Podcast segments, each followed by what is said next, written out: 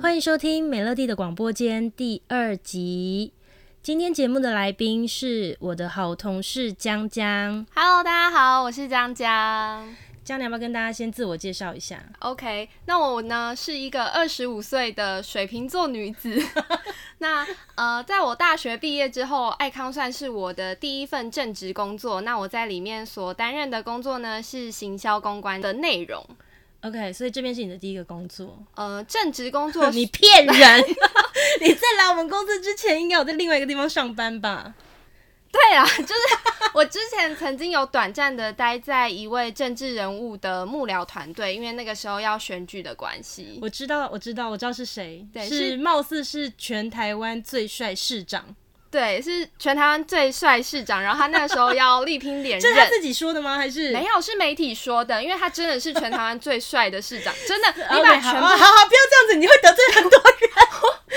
没有，好，OK，OK，好，没有，好好好，没事，没事，没事。好，这是媒体封给他的，不是他自己说的，这样子。对对对对。好，那所以你前面等于还是有在别的地方上过班啊？你怎么可以欺骗我们？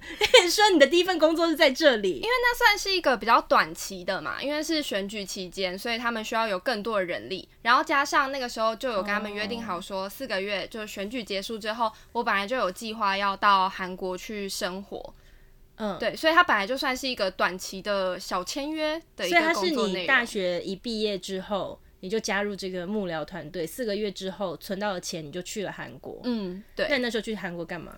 就是去浏览一下国外的人生阅历啊，看看国外的欧巴啊。你去韩国多久？大概八九个月的时间，哎、欸，很久。我原本以为是半年，有超过我在硬盯到超过半年，所以你前后总共在呃韩国待了，就是大概八九个月的时间。然后那段时间，我觉得对我来说人生影响蛮大的，哎，因为我原本其实是一个非常非常非常保守人，美乐姐可能很难想象，我现在已经这么保守，我以前到底多保守，但是。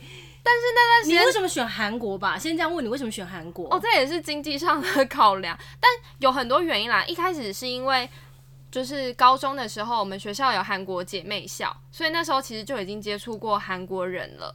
然后后来是因为我想要出国游历一段时间，然后我希望那个时间是超过半年以上的，所以我综合评估了一下，如果要去欧洲，我肯定是没办法嘛。哦，太贵了。对，太贵了。所以那时候就是日本、韩国再选一个这样。所以你那时候去。呃，八个月，八九个月，对，总共花了多少钱？三三三四十万，包含你有报语言学校吗？对对对，包含语言学校，然后住宿，然后你在那边的生活费，okay, 所有三四十万，八九个月要算要过得很拮据吗？我算我算过得很拮据的，大家不知道知不知道江西那个就已经很贵。你在韩国哪里？首尔。哦、oh，OK，所以是最贵的地方。后来有去济州岛一两个月啦，但是前面几乎都住在。去济州岛一两个月，是不是你发现说，好像中途应该有一两个月去一些比较可以节俭花费的，你才能够撑到八九个月？对啦，那时候加上后来也想说去去看韩国的海岛，去一些比较淳朴的地方，看看不同的海。所以那个时候要转语言学校吗？不用，后来我去济州岛就有点类似，就是打工换宿那种模式，就是真的住在一个很像农村生活的。那一两个月就等于先不用上课，你就先去打工。对对对，后来我就没有上课了。你说你中中间哦，你一开始去首尔的时候有上课？对，我上了两期吧，然后中间去济州岛之后开始打工换宿，再回来首尔就没有再继续上课了。后来我就直接回台湾了。就济州岛是最尾端，最后两个月。嗯，OK，三四十万，然后用以很拮据的方式过。对，OK，我我之前去那个美国游学过，我去洛杉矶半年，然后花费大概是八十万，是两哎两倍两倍，啊，这样算起来是两倍，超过两倍。可是因为我那个时候呃使用的方式并不是很拮据的方式，所以我就在想说，半年如果用拮据一点的方式，搞不好跟你的花费也不会差到太多哎。嗯，对我那个时候是比较 比较迷的。没有糜烂，我没有在糜烂。我那个时候去，我记得我一开始，呃，我大学的时候就因为工作，我就存了不少钱了。嗯、所以我那时候大学毕业回来之后，我又先做了一年的工作，然后我就把一次把我的那个学贷全部都付清之后，我就发现我的账户还有大概八十万左右，嗯、我就带这个八十万就直接去了洛杉矶，然后我也是报语言学校。对，而且有件事情是我爸妈一直都不知道的，欸、就是我那个时候我就算嘛，我就算我那个钱，就是我要租租租房子。那你知道，因为美国地很大，我也是到了那边之后我才发现说，有非常多的那个同学，他们其实都住非常远。嗯，那个语言学校在那个 UCLA 旁边，它其实是一个非常贵的地段。嗯，然后我非常多的同学，他们都是住在寄宿家庭里面，他们每天早上就要搭可能一个多小时的公车。才能够来上学，他们就是住在比较郊外的地方，郊区。对，但我住哪呢？我就住在学校隔壁。哇哦，就是非常贵。我记得的待遇。对，我记得我那个时候，呃，一个月的房租就要台币五万多块，而且是很小间的一个、哦、一个套房。然后我跟我的室友那时候是一起去的，我们在台湾就认识，我们是一起去，所以我们两个人是住在一个套房里面，然后拆成两张单人床。嗯，我们是这样，所以一人付一半的房租。两万五哎，对，就平均一一个人就是两万五。然后那时候，因为你知道，在美国等于洛杉矶那样的地方，是你没有车就等于没有脚。我们一开始去的时候都是乖乖的去哪里就搭公车，可是你没有办法，你生活大概一两个月之后你就受不了，受不了，可能还没有两个月那么久，我就决定我要租车，所以我就变成对你不要那么惊讶的表情，我就决定去租了租一台哎、欸、现代现代的车，就是那个、呃、那个韩国的车，对韩国的车，对。我忘记那个车一个月多少钱呢？可能也是几万块。然后我跟我的室友两个人平分。然后你看嘛，这样就是房子啊、车子，然后学费。哇，学费也蛮贵。但但具体多少钱，我其实现在已经不记得了。然后呢，有我刚刚说有件事情是我爸妈不知道的，是我其实大概上到呃三个月还是四个月，其实我就没有再去学校上课。你知道为什么吗？因为他那个学费不是一次缴半年的，我忘记他是不知道可以用周来算还是怎么样的。反正我们就是该缴钱的时候就去缴，然后大概到剩下最后两个月的时候，一方面是你对于时间开始倒数了，这个日子即将结束，它要尘封在你人生的回忆里面的时候，你会开始越来越觉得我要好好的把握，要去玩一下，对，我要好好的把握这这段时光，所以你会觉得读书太浪费时间了吧？所以一方面对，是因为这样的心情，然后另外一方面则是你发现说，在美国真的什么东西都很贵，我们连去吃一碗面哦，一碗面就可能要台币三百多块。四百块，国外物价真的很可怕，真的很可怕。所以你会觉得说，如果我还要再负担学费的话，我后面这两个月就会过得很拮据。谁要啊？那不如就把钱拿去玩吧。对，因为你就想说，其实我们出来不是要游历吗？结果我完全都被绑在学校里面然后，又没有钱出去玩，所以我其实这两个月根本就没有去上课。哎、欸，我那时候去韩国，真的其实蛮多人是这样的，就是他们可能拿了爸妈的钱，然后就说什么爸妈我要去学韩，我要去上课，就后来就是一直翘课，就是才没上几堂课就被老师说你这期一定不会过。我跟你讲，你讲到翘课，我会想到，因为那个语言学校他只要上半天，你们那韩国是吗？差不多。对，我们那时候就是你可以选说你要上上午的，然后还是下午的。下午的。然后因为我这个人呢，我就觉得啊，如果我都已经出来，我我再怎么说我也是一个正式的毕业生了，我不想要。连出国去当一个就是游学生都要过得这么辛苦，我决定我要睡晚一点。所以你干嘛苦笑？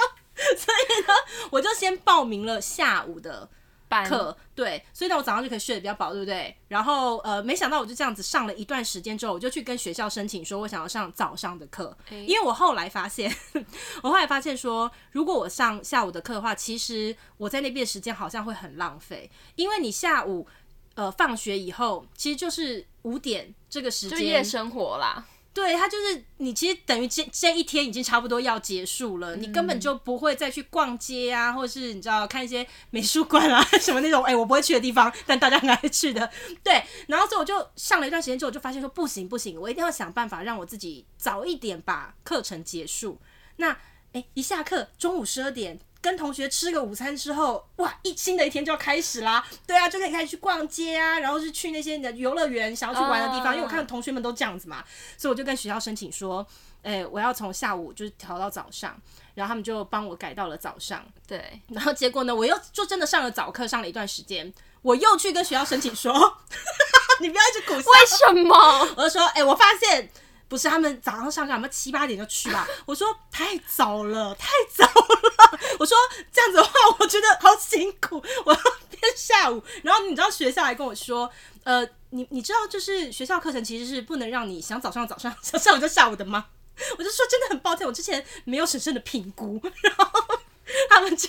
又让我调整到了下午，嗯、就我跟你讲，就是一直在这个循环当中。就是当我又改回下午之后，我又发现我的一天很浪费时间，所以最后我那两个月我就决定，啊，我不要上课了，干脆不要上课，不要上课，不然这样的话，上课打乱我所有的作息耶。是不是你本末倒置？说好像是上课，就上课打乱了我所有的节奏，所以我决定。就把这个问题解决掉，不要上课。不要上课。我觉得各位父母，如果以后的小孩要去游学的话，可能要先了解一下自己小孩的性格。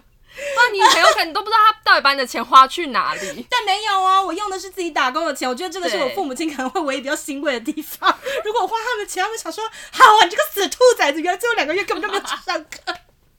哎、欸，可是那个时候我真的在韩国看到看到蛮多小孩。因为我我那时候去，其实已经算年纪大了。我那时候遇过很多，几岁去的？我二十二、二十三岁。嗯，但那时候有很多十七、十八，甚至十六岁的小妹妹。我觉得韩剧跟 K-pop 影响真的很大。嗯，对，他们哪来的钱吗？不是，是这十几岁的小朋友是哪边的人？哦，可能香港啊、台湾也有啊，日本啊，嗯 okay、甚至是一些。就是比较西方国家的人，其实都有哎、欸。哦、oh,，OK，蛮多的。然后那个时候，因为刚刚前面有提到说嘛，我那段时间其实人生阅历整个被大开放，也是因为我以前其实是一个蛮乖的小孩。你现在也很乖啊。就是没有，我真的已经差很多了。嗯、然后，但但是我那时候真的看到很多女生，因为去韩国其实九比一吧，真的几乎都是女生。嗯、uh，huh. 对，然后。就看到了大家很多很精彩的夜生活，怎么样说来听听看？我那时候我听听看，跟美国比起来怎么样？好，因为那时候很多台湾女生，哎、欸，我先我先帮大家打个预防针哦，还是有很多认真读书，真的就是去考大学。这预防针不用打了，一定有这样的人，哦、只是偏极少数。没有，我没有说全部哦，大家不要断章取义哦。反正那时候就有蛮多女生，就是大家去韩国，其实就是为了要。认识韩国男生，就是你说，但很多人去一开始的目的就是很明确的，是是为了这个吗？就是他们就是很喜欢韩国男生，他们可能很喜欢某个偶像或是某个欧巴什么之类的。嗯，反正大家对于就是韩国男生就有一定的幻想跟憧憬，所以都是韩剧造成的。只要有机会认识韩国男生，大家就会非常的开心，然后那个进展就会非常的快。OK。对，就是在那边，就是听了蛮多一夜情啊，各式各样的故事。事实上，韩国当地人并不会去上韩文的语言学校，不。所以你们去报名了语言学校之后，你们怎么样认识当地人？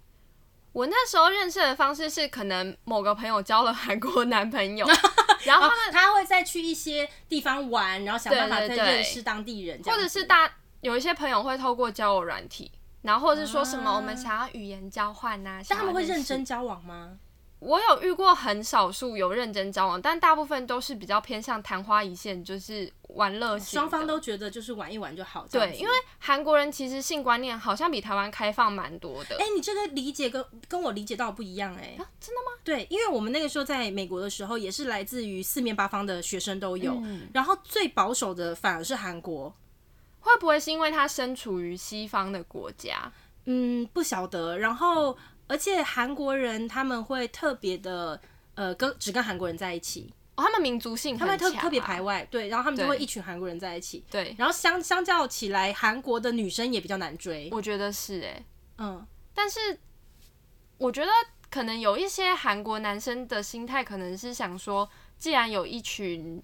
就是可能国外特别为了我们而来的女生，就是对韩国这么充满幻想，那确实确实是一群比较好把妹啊。哦，所以这些女生都是冲着韩国男生去的，嗯、还是说自己在语言学校里面四面八方来的学生，然后大家也是觉得大家就是无所不用其极想认识韩国男生，哦，全部都主攻韩国男生这样子。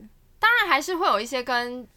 就你你你看嘛，你去那边，你觉得才不会想跟隔壁的台湾男同学 交往。喂，你去台湾就一大堆了，为什么要跑来韩国跟台湾男生交往？OK，那我觉得这个可能就跟一开始在选择你要去哪个国家的时候，你的动机就有很大的，因为不一样。嗯、对，对，那像那个呃，我觉得以前去美国的时候，感觉大家并不是说我就是冲着美国人男人来的，嗯，对，好像不是这样子。所以我们那边比较，就是那个时候比较不是呃，就是大家会特别的找美国人。哦，oh. 对，我们那个时候是这样，就是呃，我们那个语言学校，哎，在这边我要先讲一下妈，呃，我真的是那个例外，我对天发誓，我真的，我真的对天发誓，对我已经手指比三了，对天发誓，我对天发誓是真的，因为我那时候我真的觉得这个完全打开了，在我过去我三观 里面没有出现的世界。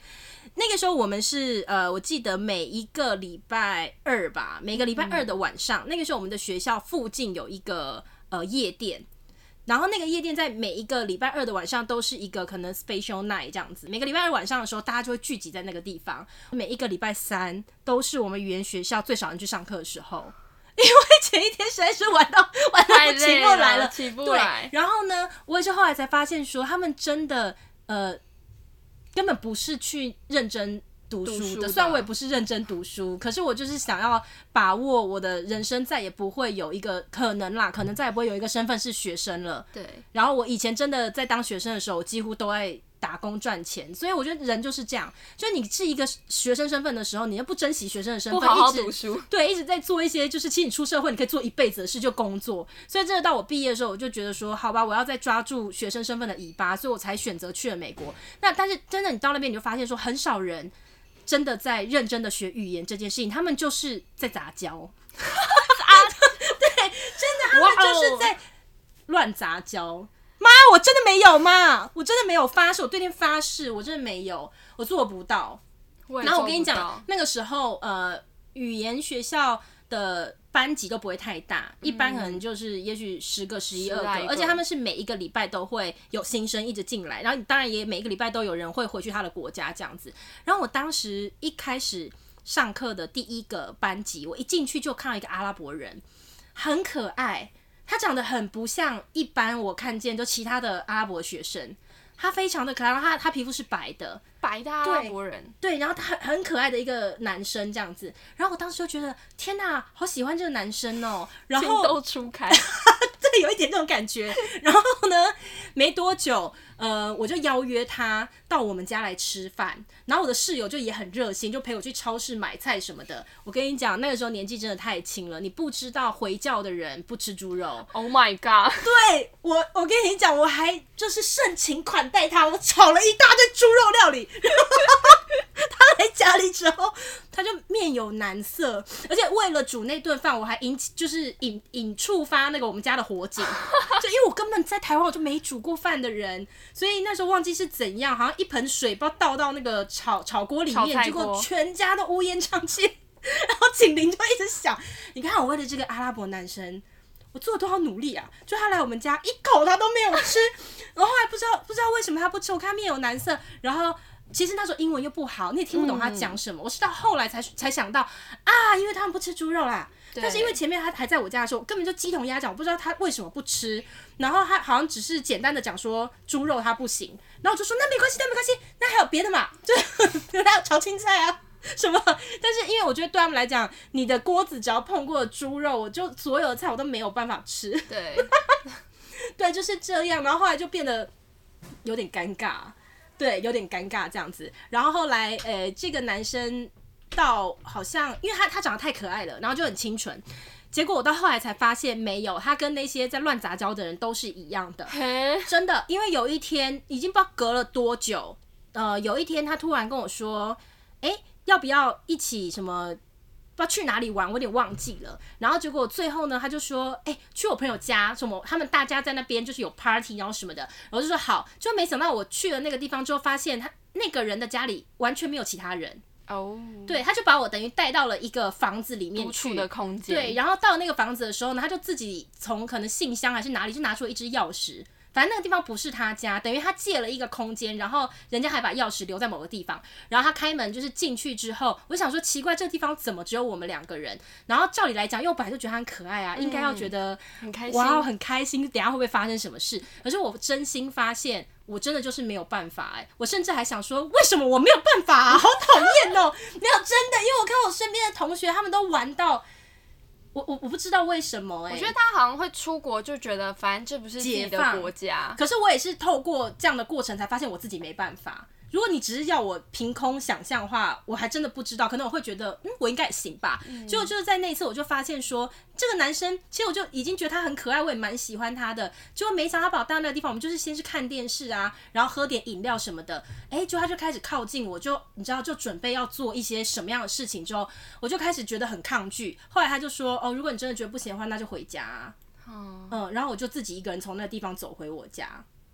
嗯，后来你们就我不知道，我回家之后我就问我室友嘛，嗯、我就说，哎、欸，我今天就发生这些事情，然后什么？我室友就说，为什么不吃？不吃白不吃嘛？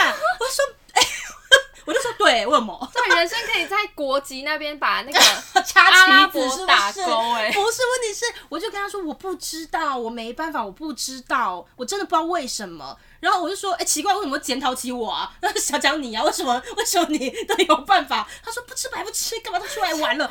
我说我我不知道。我真的不知道，我也是在在那个过程当中有了对对自己有了一个新的认识，这样子，就是我觉得这个东西你做不来你就做不来，嗯、你不要因为旁边的环境都是这个样子，你反而觉得自己像异类一样，就非得要去跟大家一样这样。我觉得这个就是都就是你就让它自然就好了。对，我那时候甚至觉得所有的人都这样子，然后越接近我要回台湾的时候，哎、欸，是不是我应该玩一下啊？不然的话好像都像空白的。对，可是现在我现在已经回来，我看我那天算了一下，我有点吓到哎、欸。明年就十年了，哇哦！我二零一二年的时候去的，然后但现在那么多年，就现在也比较长大，回想之后觉得，嗯，人真的其实还是保有你自己就好了。还好没有这样子，对，你保有你自己就好了，做不来就做不来。我那时候甚至听到有蛮多女生的故事是，她们其实是在台湾有男朋友的，然后出国了就觉得，嗯，反正跟国外的男生乱搞，没有人会知道啊，超级正常的，因为当时应该都是这样，就他们好像出国哦，就。好像没有男朋友啊，这样。当时好像都是这样，而且我记得我在这边，我真的得要出卖一下我的室友。他应该不会介意，因为他婚也都结了，人家瑞士。哎、欸，你老公应该现在到现在中文还是挺不好吧？我跟你讲，那时候我的室友，我我刚刚说我们是本来就认识，然后一起去的。他、嗯、有一个交往非常多年的男朋友，然后呢，到了那边之后，其实我室友他的目标是非常的明确，他非常非常的喜欢瑞士人。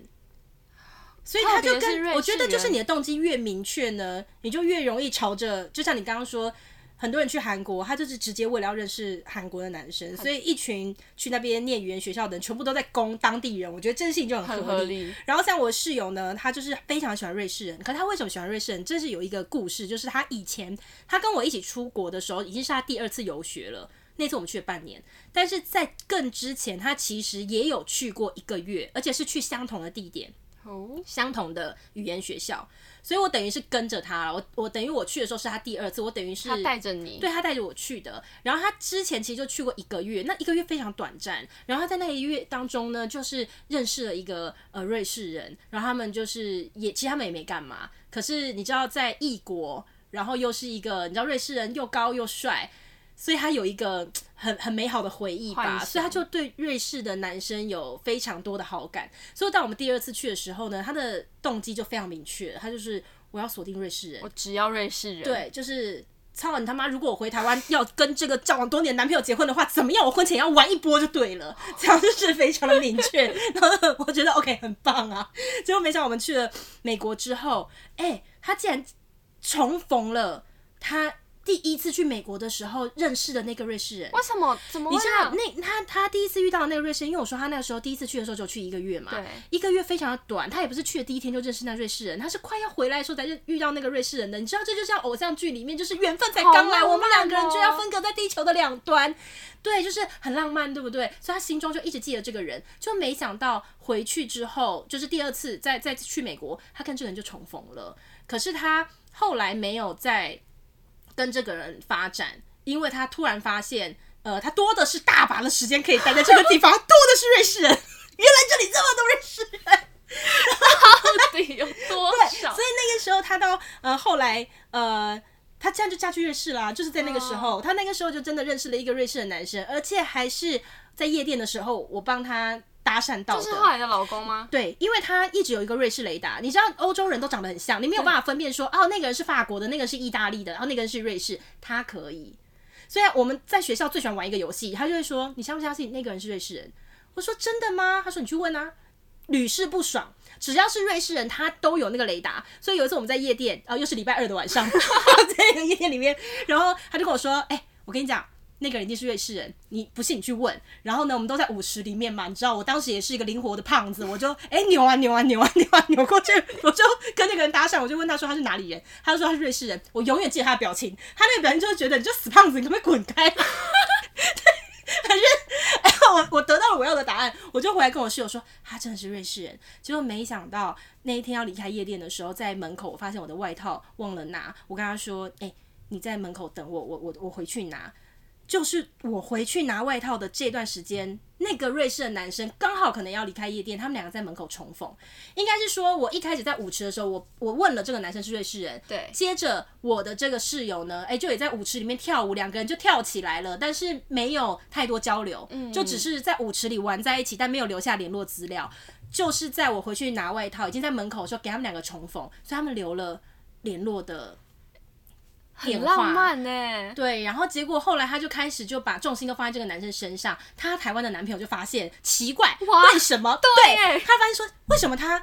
啊，好像有点什么地方怪怪的，然后也不太爱回我讯息什么的。那时候她男朋友就在台湾大崩溃，然后还怪我说：“你为什么没有帮我 管好女朋友？”我想说，干我屁事啊！我为什么帮你管女朋友？我刚那边觉得很浪漫，后来发现不对，这是一个不对的故事哎。对，其实就是不对，就是不对，这不对。对，但 anyway，就是她后来就也嫁到瑞士去这样子。但他也算也算也算乖啦，就是因为我觉得比起我们那个时候在美国，真的是大开眼界，所有的人真的就是在乱讲 乱杂交，真的。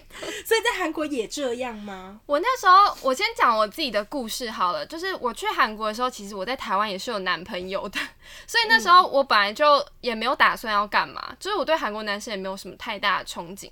可是那时候就是为了要学习语言。就是朋友还是有介绍，其实这样学习语言的就对了。对，就朋友还是有介绍几个韩国朋友，让我们可能礼拜五的晚上啊，大家大家一起去玩，而且有，有当地人，就是真的有个照应这样子。嗯。然后那时候我认识了一个韩国男生，他是韩国当地的航空业的地勤，所以他中文讲的非常好，嗯，然后英文也很好，对，然后就我们就会有时候就会一起练习韩文啊什么的，就只要听不懂的地方，他就用什么方式练习韩文？就是我们可能会传讯息，或者是当面讲。哎、欸，不是什么奇怪的。好，OK OK。我是正常的。我想歪，我想歪，我想歪。对，然后就只要我讲不懂的地方，他也可以用中文跟我解释，所以就非常方便。他就是一个翻译机，这样、no, OK。对，然后我们前面见面了几次都是大群体的那种一起，所以都觉得很正常。然后他就是一个可爱腼腆的韩国男生。然后后来有一次是我跟他还有另外一个台湾哥哥，我们三个人要一起去看电影之类的。可是那一天到了之后，那个韩国哥哥才跟我说他临时有事情，但他跟我说他有跟那个台湾哥哥、哦，台湾哥哥说他临时有事情，但他说他有跟韩国哥哥讲，但我不知道。然后我想说应该也没关系吧，那就看个电影也没差。对，然后大家应该知道韩国人就是约会很喜欢。跳很多个地方，不像台湾人。我们怎么会知道啊？就是对，大家应该都知道。我们为什么要知道这件事啊？台湾人可能就吃个饭，哦，聊聊天就结束。但韩国人可能就会先去咖啡厅，嗯、去完咖啡厅之后再去，再去电影院，去完电影院之后再去吃饭，吃完饭之后再去喝下午茶，就要跑很多个地方。为什么他们会这样子？我不知道，他们的文化真的都这样哎、欸。我那时候很常跟他们约会，就是。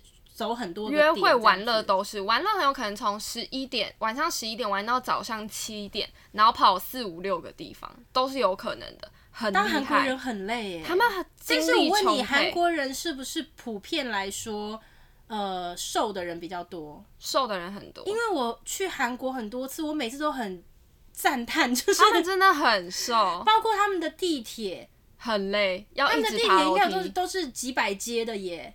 他们想说，他们每一天这样子体力很好，很难胖吧？而且他们连就是那些大神啊、大叔啊，都走楼梯都走得很快、欸。对啊，所以我就想说，他们本身因为那个，如果搭地铁本身可能已经很难胖了，如果他们的约会文化还是要跑这么多点的话，他真的很难胖得了、欸。很勤奋的一个名字。对啊，他可能哎、欸、中午吃一餐饭，然后走去那个吃下午茶，路上就已经把中午吃的饭的热量 是卡路里都消耗掉了呀。真的，他们真的很瘦，大部分。所以你跟那个韩国的男生那次单独出去之后，你们就。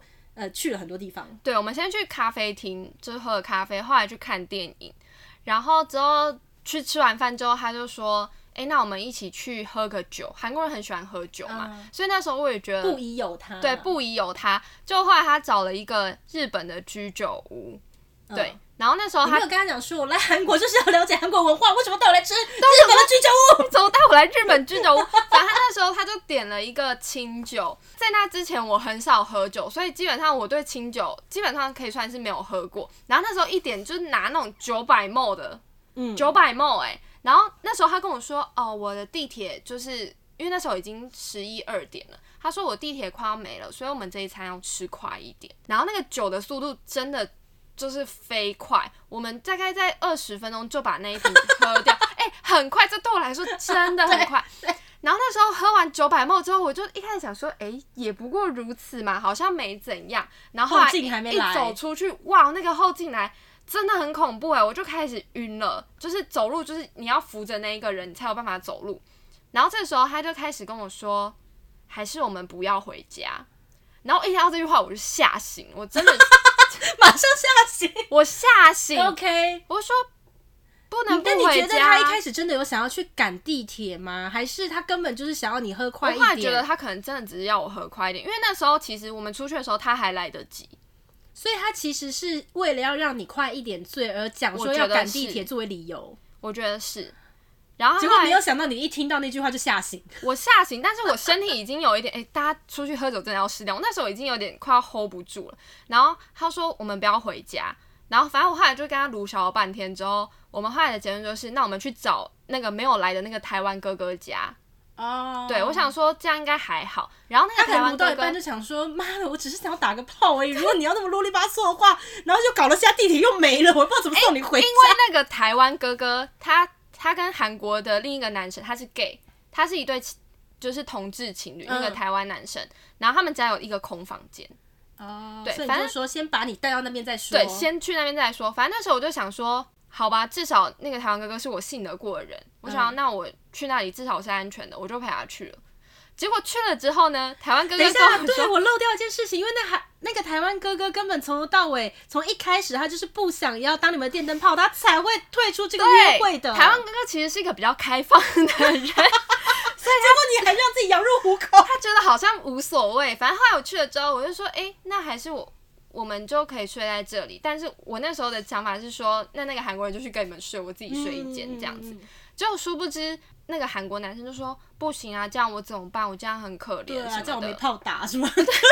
然后后来他就，我就听到他在跟那个韩国男生，就另一个就是台湾男生的男朋友，嗯、就在他们两个就在用韩文聊天。他那时候可能觉得我是个废物，我听不太懂。嗯、但那时候我不知道为什么脑袋很清楚，反正我就听到他们依稀就是在讲说：“那不然你们带去附近的旅馆啊，或者是什么之类的这样子。”对，然后后来那个韩国男生就跑来跟我说，因为他们家今天有客人不方便啊，还是我们就去附近的，真的就是死要得逞呢。对，房间或者是怎么样的。我说我真的没办法，因为后来我不是喝了很多酒嘛，后来跑去抱了他们家的厕马桶吐。我说我突然这样，我真的没办法。所以你那天去外面最后睡在哪？我后来回家睡。哎、欸，很搞了老半天，那你一开始就回家就好了呀。对，后来他不是一直要要这样子撸我嘛，我就说我真的没办法，嗯，然后他就说好吧，那不然我我陪你回宏大，他说那他就一个人去那里找汗蒸木过夜啊什么之类的，少在那边给我装可怜了，他就一直装可怜，然后后来我们两个真的上了计程车之后，他就开始一路的跟我说，我真的觉得我很可怜，哦我的天呐，我受不了，然后说什么？你看我们刚刚这样子来回搭计程车花了我花了多少钱？我想说。前面你那个吃饭，我们也我也没有占你便宜啊，我也是付了一餐很大的，就是那天晚上付的钱，他并没有付给我。真的是好像说，我因为我付了几次计程车钱，啊、所以你至少用身体回报我。我超傻眼的，反正后来我就都不理他，我说我真的不行，我真的太不舒服了。然后后来下车的时候，就我跟他说我要到宏大的某一个地方，但他故意放我在一个。就是走路还要二十分钟的地方啊，他真的很很没有很没品。然后下车之后，我就说你为什么我们为什么要在这里下车？你现在跟他还有联络吗？没有。我说为什么我们要在这里下车？这里离我家很远。他说我们就散个步，就是让你退退酒。然后一路上还是跟我说你可不可以陪我去汗蒸？就是硬想要鲁小就对了。对哦，我的天哪！反正后来我我后来就还是很坚决，就是我还是带着我那个意志，我就说我真的不要。然后后来他就还是让我回家，然后从那天起我们就再也没有联络了。哦，从那个时候就没联络。他真的应该要庆幸没有联络。他如果还有联络的话，就不要想把他约出来，我们看一下他什么样子，暴打他一顿好了。真的，不是他这样子，其实说认真的也蛮窝囊的耶。是蛮蛮窝囊的。就是如果你要出来玩，真的你就干脆一点啊。而且我有问过我那时候，呃，我看到那个我在美国的时候，大家都玩成这样子，我就很好奇，我就问他说，问我的朋友说，哎、欸，你们你们这样出去玩一趟啊，然后都可以找到对象，那你们怎么确认就是对方跟你今天是可以发生什么的？嗯，然后他们就说有雷达，可是我跟你讲，那个就是我感知不到雷达，有雷达，对他们就说就是怎样怎样就可以感觉得到啊，然后。没有办法哎，我就是感感感知不到这个东西。那我可能让那个韩国男生踩到地雷了。没有，我觉得那个韩国男生可能他就是不懂玩，他可能自己本身也没有雷达，因为真的就没有人在那边一直鲁小的，他们就是很干脆的，就是好 OK 要走就走。因为因为你看，我不是说那个阿拉伯男生，他就是啊，我开始抗拒的时候，他就说如果你不要的话，那你就回家。就他其实他也不会很鲁小，说我很可怜的。你一有反应，你就知道，其实你再怎么鲁，人家也不会要答应你。对，就是没有必要，就是玩的这么的牵强这样子。对啊，对。所以我觉得他可能就是也没有经验，然后觉得，对，他可能没有经验，他想说啊，这这是我第一次，我好好的把握。可怜哦，对，可能是这样子吧。对，所以你们那个时候除了除了就是所有的人都在主攻韩国男生之外，还有什么其他？就是很野性的派对。我那时候有听到蛮多女生的故事，是他们会可能想说自己是外国人嘛，嗯、所以可能今天跟这个男生。然后明天跟另一个男生.或者是同时跟两个韩国男生交往，可是他们在台湾的时候都不会这个样子哦，oh, okay. 就是到了异地之后解放自己，对，好像道德观都被丢丢掉了。哦，那时候还有认识一个台湾的男生，是不一样的台湾男生，他他也是 gay，然后他说他那时候就是刚开始去到韩国的时候，他会去那个梨泰院附近，就那附近有很多 gay bar 这样子，嗯、对，然后他说他那时候一次认识了两个韩国男生。然后那两个韩国男生是情侣，嗯，可是后来那两个韩国男生都分别在自己的伴侣是不知道的状况下去追那个台湾男生。OK，好，这个感觉好像不一定要在韩国，很多地方可能都有在发生像这样子的故事。不过后来那个男生他最后选择跟其中一个男生在一起，原因是因为他比了大小。整个整个你去韩国游学的过程。最让你觉得跟你想象中不同的，就是类似这些事情。我觉得这不是想象不同，是我被开了眼界。哦，oh. 我相信有台湾有很大一个族群，应该也是这样子在过生活的。世世界各地都是啊。对对对，只是我们平常的生活好像不会遇到。没有，我觉得是这样子，就是这这这样的事情，世界各地都有，每天都在发生。可是在，在呃。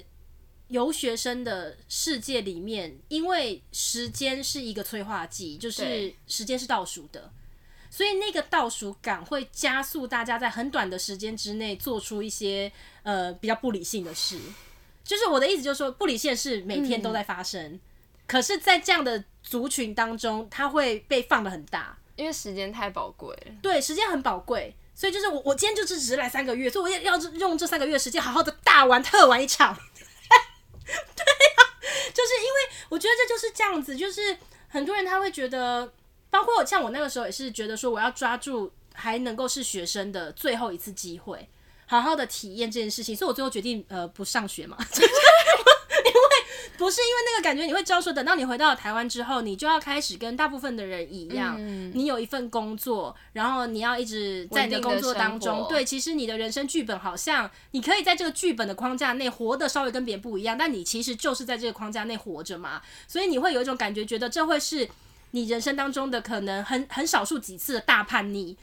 那种感觉，嗯、然后只是我去了之后，我发现说，哎，有些东西我真的玩不来。可是除了这类型的事情，在韩国有没有你去尝试一些你在台湾没有尝试过的事情？或者是说，呃，也不一定说那些事情在台湾台湾不会发生。好比说，呃，当时我的室友在美国就一直疯狂刺青，嗯、但是这件事情也不是说他在台湾他就不会做，只是也是在那个催化之下，你就会一直在你在短时间之内就一直做了很大量不理性的事情。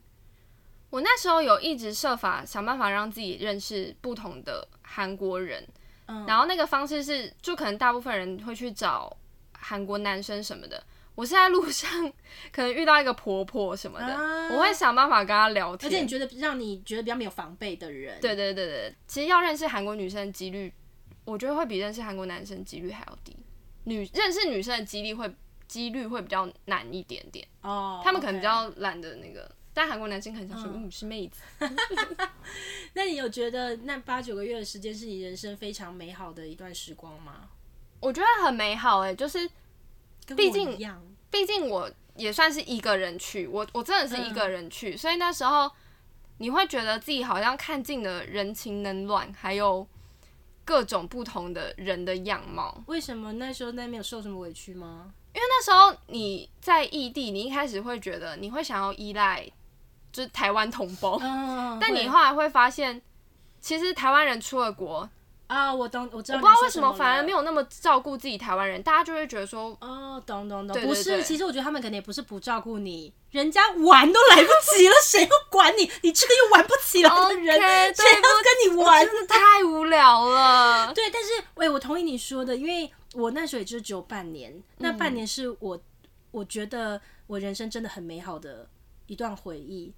甚至是三十三年的人生里面，如果要非常非常快速的说，你觉得你的人生做了什么决定是最正确的，或是你觉得好想有做的，我会立刻把它排在第一名。而且因为你刚对你刚刚说你第一个人去嘛，我那时候是跟我室友一起去的，然后呃，我觉得很棒的地方是至少有一个人，他在这段回忆里面跟你有大量重叠的记忆，所以我们到现在还会常常在讲过去的事情。我那天前两个礼拜。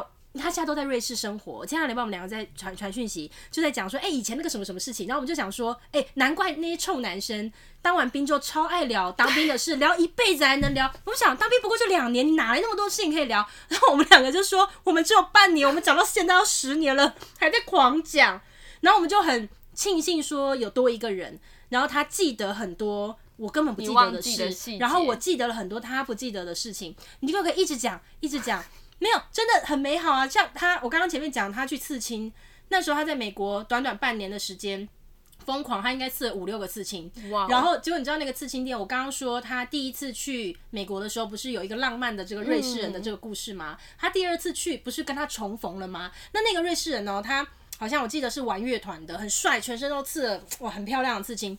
然后他就是去打听说这个男生在哪里刺的，然后就知道了是在一个威那个威尼斯海滩的一个刺青店。所以我们两个是这样子找到那间刺青店去刺。他就在短时间之内一直疯狂刺，因为他觉得我离开这个地方，我不知道什么时候会再回来，我就是要给这个刺青师刺嘛。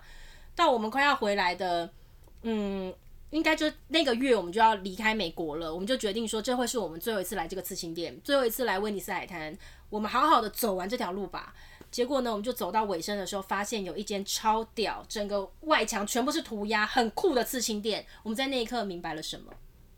早到就去这间刺青店？不是，早到就去错了。他刺了五六个刺青，完全都不是那个瑞士人身上的，他根本去错店了。我们在最后最后一次去威尼斯海滩的时候，才发现这件事。我跟你讲啊，我们那时候在美国真的有很多很荒谬的事情，真的可以讲一辈子。这会落泪吧？那没办法呀，不然怎么办？我跟你讲，那时候我们去到那间刺青店，也是很奇葩的刺青店，可以独立开一集的那种奇葩。可是他不是在那里刺了蛮多个的吗？刺了很多个呀，但是因为。那个，我我们我们其实我们现在已经回想，已经记不起来说当时为什么我们看到了那一间就认定说就是这间，这个一定就是那个瑞士男生来刺的那一间，就是他。我们直到最后一次才发现我们根本就去错了。好有趣哦！那些刺青都还在身上吧？还在朋友身上？当然了，你觉得雷得掉吗？对啊，但是是很很快乐的回忆啦，这样子。然后呃，刺青店的故事好像也可以独立开可以再开，你可以找喜欢刺青的同事一起开一。OK，所以这个可以跟大家分享一下，这是我跟江江个别的呃游学的经验。对，然后还是蛮美好的。呃，如果有听众呢是有考虑要去游学的，我觉得给自己的人生一个难忘的回忆。我觉得真的可以，就是你可能会觉得啊，花了一大笔钱，有点心痛。或是你未来的孩子，的对，或是你未来的孩子有要去的话，你大概可以先知道说那边会呃有很多杂交的情形发生，啊、就教好性教育，安全就好，带套就好啦。是啦，没有错啦。那今天非常谢谢江江。然后哎、欸，我江，我跟你讲，我到现在这个节目的尾声，我才想起我有一个很重要的事情没有做，就是我从昨天录的第一集，然后到现在，我完全没有告诉任何人说我们的节目是由爱康良感卫生棉赞助的。哎、欸，这个事情不是不是在跟大家故意要夜配，是因为我们现在使用的这支麦克风，嗯，是用公司款买的，然后 公司业绩啦。对，然后因为我没有那么多的时间研究。就是 podcast 怎么用，所以我是请我的秘书跟助理帮我做了很多功课，我全部都是用公司的资源，动用公司的但我却没有在节目里面提到感谢公司。